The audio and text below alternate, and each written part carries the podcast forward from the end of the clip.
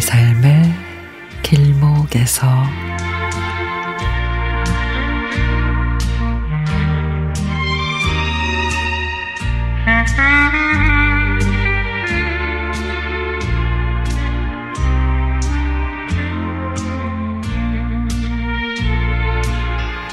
회사 외근을 나갔다 오던 길에 어릴 때 살던 동네 근처를 지나게 됐습니다. 문득 예전에 우리 집 골목 입구에 있던 중국집이 아직 있을까? 주말마다 아빠하고 함께 갔던 목욕탕은 학교 마치면 삼삼오오 몰려가 놀던 공터는 아직 있을까?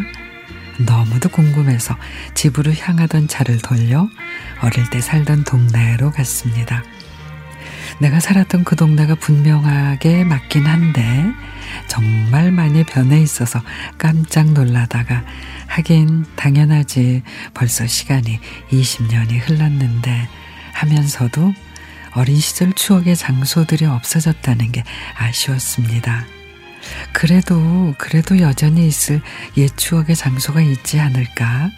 이것저것 걸어 다니다가 건물을 약간 리모델링 하긴 했지만 아직도 내가 다녔던 유치원이 이름 그대로 있는 걸 보고는 와 아직도 유치원이 있네. 이름도 그대로잖아. 유치원 앞에 놀이터랑 건물 느낌도 그대로였습니다. 재래시장도 여전히 있는 걸 보고는 엄마 따라 시장 가던 생각에 새삼 반가웠습니다.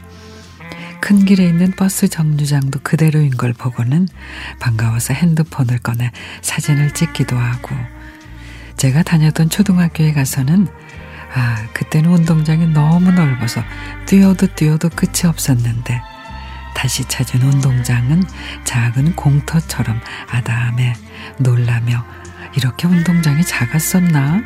고개를 갸우뚱하다 하긴 그때는 내가 꼬마였으니까 학교 앞 분식점을 지날 때는 방과 후 친구들하고 먹던 떡볶이하고 튀김이 생각이 나서 분식점에 들러 그 시절 가장 맛있었던 떡볶이와 튀김을 넉넉하게 사서 집으로 향했습니다. 짧은 추억 여행이었지만 소중한 시간들로 되돌아간 것 같아 마음이 참으로 훈훈했습니다.